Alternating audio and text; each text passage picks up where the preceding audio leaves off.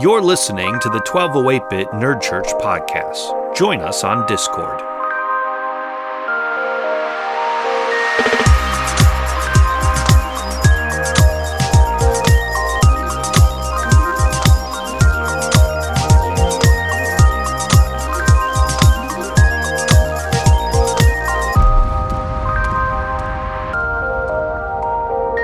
Welcome to the 1208 Bit Nerd Church podcast. I'm Pastor Jamin, and today we are hitting on a new movie that's in select theaters.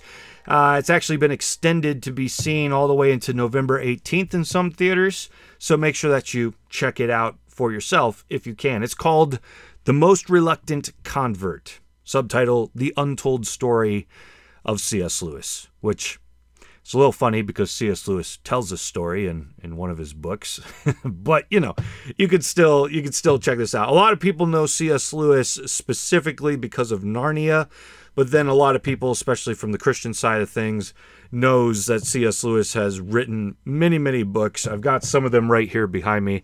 Yeah, he's got the fiction like Narnia, and he's got uh, the sci fi trilogy, Till We Have Faces, things like that.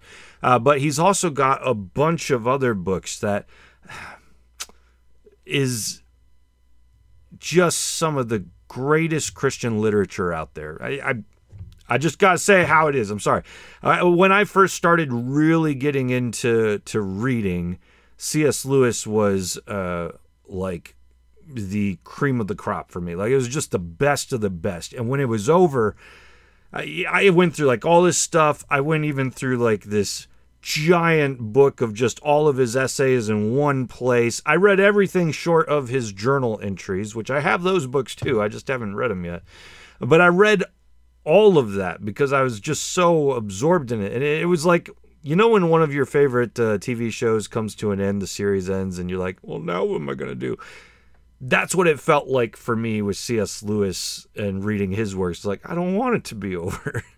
uh, but beyond that, I often found nothing else to really compare. I've heard that you know whenever somebody whenever a publisher really wants to push a, a new uh, uh, writer they'll be like he's said to be the cs lewis of our time and you shouldn't do that because anyone who really likes cs lewis you go to read that stuff and you're like nope not even close cs lewis has almost a, a a poeticness to his writing, uh, which is just really rich and really beautiful. Which makes sense because he especially wanted to be a poet for uh, much of his writing career, but none of his poetry really caught on. But uh, he's he's just got this cadence to his writing. Like you can you can almost recognize it the moment that you hear it. it he's the king of run-on sentences.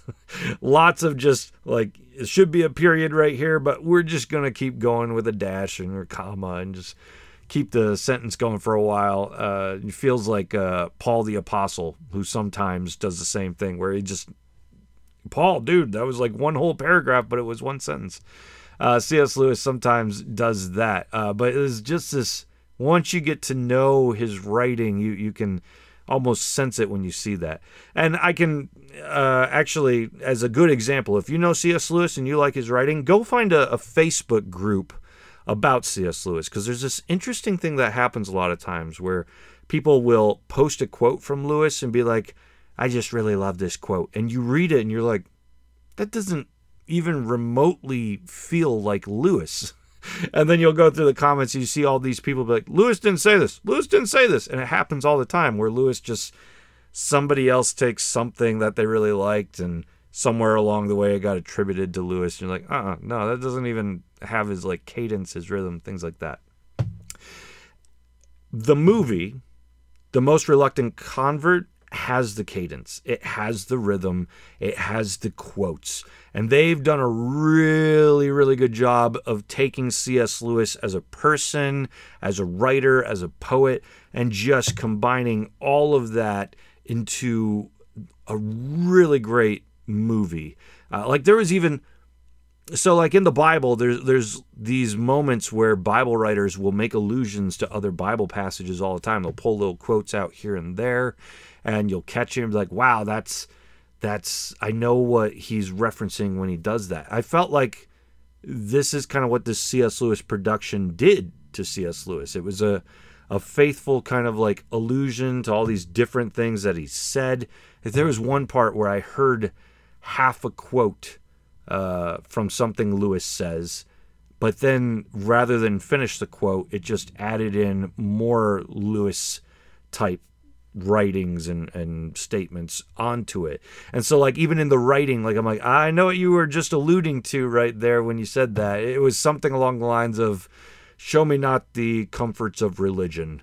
Uh, and C.S. Lewis has a quote where he's like, talk to me not of the comforts of religion, or I will uh, believe that you do not understand Christianity. Yeah, I'm paraphrasing there, but like they only used half that quote, and it's like, wow, you know, they just pulled that out and put it right into the dialogue, and then pulled these other ones. So, if you're looking for a movie that honors Lewis, that feels like Lewis, and that feels like somebody did their work to write faithfully about Lewis, this is one to check out. And I know this sounds weird, but I am almost 100% sure I saw the play that this movie is based off of. I know that sounds strange. How can I be almost 100% sure? It's because I haven't found anyone I know who can say that they were there with me. I'm like, did we didn't we see this? I I am almost positive, completely positive that this play, The Most Reluctant Convert, came to Spring Arbor University when I was there for college. And it was just a one man play, a guy up on the stage reading this whole monologue and uh, um, just doing this outstanding performance. I had never even seen a one man play before this moment. And I just was captured in it the whole time. At that point, I didn't even know that much about C.S. Lewis. I had read, you know, I'd seen the Narnia movies, and I had uh, read a grief, no, not a grief observed, uh, the problem of pain. But outside of that, like I hadn't really read much else, and I was just captured by by this story. So I think I saw this when it was a play. All the more reason I think that is because the movie itself is it feels like if a play, a monologue became a movie. And that does not sound like it would be an interesting movie at all. But they nail it. They, they have uh, this guy playing C.S. Lewis. Um, he he starts off as though he's about to start reading a script, like it's a play. Everybody sees a play. They pull up the the little uh, movie marker, you know, scene one, take one, and then the movie starts. But as soon as uh, the guy playing Lewis gets up and walks through a door, we then, instead of just watching a guy give a monologue, uh, we watch a guy almost mostly monologue for an hour and a half while all of his life story is playing around him. And it does cut from time to time to uh, show a few actors playing different parts. It goes through C.S. Lewis's childhood, it goes through uh, his involvement uh, in the war, uh, it goes through his uh, uh, the time when he went to live with this other guy who was super smart, learned under him for a while. And it just continues to follow his journey, even into meeting up with uh, uh, Tullers, as he calls them, uh, but that's J.R.R. Tolkien, um, and has them hanging out. Uh, Tullers was the nickname that that. Okay, just to pause for a moment.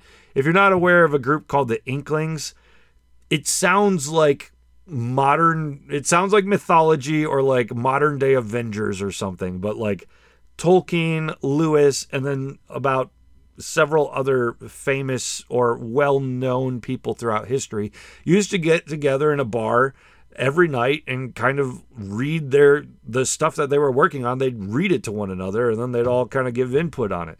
So uh, they all like had these nicknames for one another. They'd hang out with one another. Like they were friends, very close friends. Well, for the most part, it, drama occasionally happens, but uh, C.S. Lewis went by the name Jack. That's what everybody knew him as, and Tolkien uh, would be referred to as Tollers, uh, things like that. So it was just uh, it's interesting like in this movie they grab all that and they don't even like explain it they just want to submerge you right in jack's life if you will uh, and, and kind of show you a, a look at, at what it's like but the main focus of the entire movie is C.S. Lewis's faith. That he starts off growing up in a Christian household, doesn't care that much about Christianity, uh, and then kind of turns away from it, following a very uh, enlightened worldview until he is logically convinced of the grounds for for uh, uh, the existence of God, and that kind of like he this is where the like reluctant convert piece comes in. Like he he doesn't want to, and yet he knows that he has to because the idea of God makes complete sense to him, and he can't get it out of his mind. Uh, but along the way, he's been influenced by other writings of people such as G.K. Chesterton, but of all, George MacDonald. Like this was like C.S. Lewis's author, writer, hero. George MacDonald was uh, uh, he he wrote lots of literature, um, but he he had a way of bringing this almost Narnia feel like fiction. You can see where Lewis is pulling it from, uh, and writing these kind of fairy tales. Phantastes was the one that uh, um, that Lewis was first um, first learning about MacDonald and George MacDonald in. And Lewis actually has an entire book of quotes about George MacDonald. Uh, where he just takes all of his favorite favorite MacDonald quotes and made an entire book of it, which is ironic because now we take a bunch of C.S. Lewis quotes and we've made a bunch of books of those. But uh, uh, you can see like, oh, Lewis was already reading these things. He enjoyed all the stuff that they were putting together, but he didn't really care for their Christian background until he's convinced that God is real. And now he's got to figure out okay, so God's real, but which God is it? And he logically kind of goes through that and starts pursuing religion through that. And it's through the help of people like Tolkien and others who help bring him the whole distance to Christianity, where he finally cements himself. And in his Christian faith, he's just so honest about uh, so much of what he's going through. I mean, he writes these uh, beautiful books. Uh, and beautiful is a weird word, but like these agonizingly beautiful books where he's talking about the grief that he's going through and he's just writing it raw and honestly. But you see him keep his faith throughout it. It feels like a modern day Job when he's writing these these books of, of pain because throughout it, you still rise up. It's like a psalm, you know, in the in the poetry of the psalms, there will be these really dark moments where the psalmist will be like, "God, where are you?" But by the end of the psalm, it's always, "But I'll stay faithful to you nonetheless." And and Lewis has that kind of honesty, that kind of rawness. And, you know, we celebrate him today for that that kind of uh, uh, writing, but people back then, when he was uh, uh actually writing these books, like some people hated him. think of a, a, divisive person today, maybe like, um, well, let's not name names. It never gets nice. But think of someone in the church who's very divisive that you're like, you know that what they're writing, even if you disagree with some stuff, like it's, it's not evil, it's not bad, and it's very powerful because it's raw and honest and real and then imagine the other half of the world kind of screaming that this person's a heretic and all that. That's uh, somewhat of a way in which Lewis was treated. We might celebrate him today, uh, but they didn't love him back then, and that's that's kind of a prophetic nature in writing, right? I mean, the prophets throughout the Bible, they uh, they weren't necessarily celebrated in their time. Jesus said that lots of the prophets were killed. I sent you prophets, and yet you killed them, right? Well, we celebrate them today. We celebrate the prophets today for the wonderful words that they said, and they help us stay aware of the injustices we commit and to think better and more godly about life. Uh, yet the people of the time who heard them hated them. And C.S. Lewis had some of those kind of uh, prophetic moments where he'd speak into things and people didn't love it. One, one, for example, one of the things that you see come up in his uh, writing here and there was uh, the mistreatment of animals becoming kind of like science projects. That if we're going to treat animals like this, uh, then we're not treating creation justly and fairly. One of the ways you see that is in his uh, chronologically the first book of Narnia, uh, The Magician's Nephew, where you see this uh, wizard slash scientist doing experiments on a uh, like a hamster, something like that and just having no concern uh, what happens, even if it blows up or it's portaled away through this weird magic and doesn't come back, things like that. So, uh, C.S. Lewis had ways of dropping in these little prophetic hints of of justice themes that he cared about. Uh, just as Tolkien had these themes of like environmentalism throughout his his books and like making us aware through the Ents that that uh, nature is important, that this is creation, things like that. So you had Lewis kind of doing something similar with animals and, and stuff like that. Um, but just all things considered, this movie uh, feels authentic, not just authentic to Lewis, but it also feels authentic to um, to the kind of writing and rawness and honesty that Lewis had in his his books. That's not something you can always find in uh, Christian media, right? Uh, you know, there's always a question as to what really makes media Christian in the first place, but man, you, you see the movies that get put out, and it's not all bad. There's some Christian media out there where you're like, wow, they, they really they really captured that. But when it comes to like being real and raw and honest with uh, what we're actually dealing with in life, a lot of times that kind of gets downplayed. Like, oh, it's no problem. You can just overcome that. Oh, through the help of Jesus, don't worry about it. Why are you grieving? Don't be sad. Jesus will make you happy.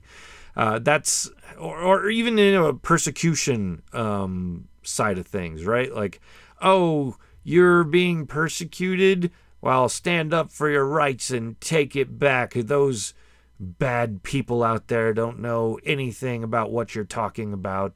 Uh, they don't understand Jesus, and if you stand up, Jesus will will break through with power. You know, it's just this kind of stuff where like, yeah, this feels very scripted. Whereas this Lewis movie did not. You know, we start with the guy who's on the outside and we watch him as God slowly works through his life throughout decades to bring him to the inside of Christianity. And uh, even for Lewis, like it's so slow that like he doesn't even know when it happens. It's quote I've always loved from him is like he's uh, I was on my way to the zoo and I do not know when I became a Christian. I only know when I got on the bus beforehand I was not and when I got off after I was. And like again, I'm paraphrasing, but like that that was Lewis's salvation story.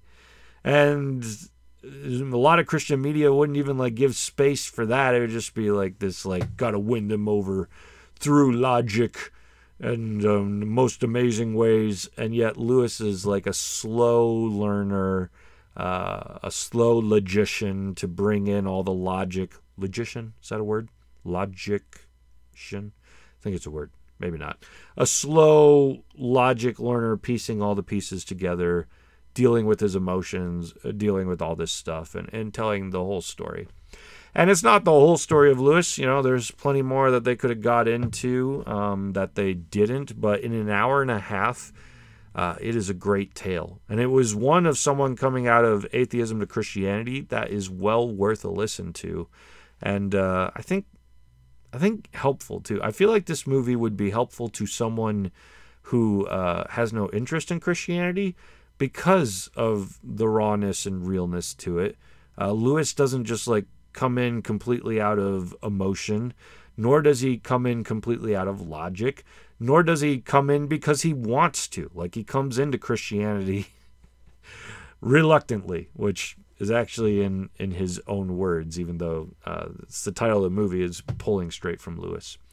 So if you're looking for a good movie that feels like Lewis is good media that happens to be about Christianity this is a good one. It was good as a play, which I'm almost 100% sure I saw, and it is good as a as a movie.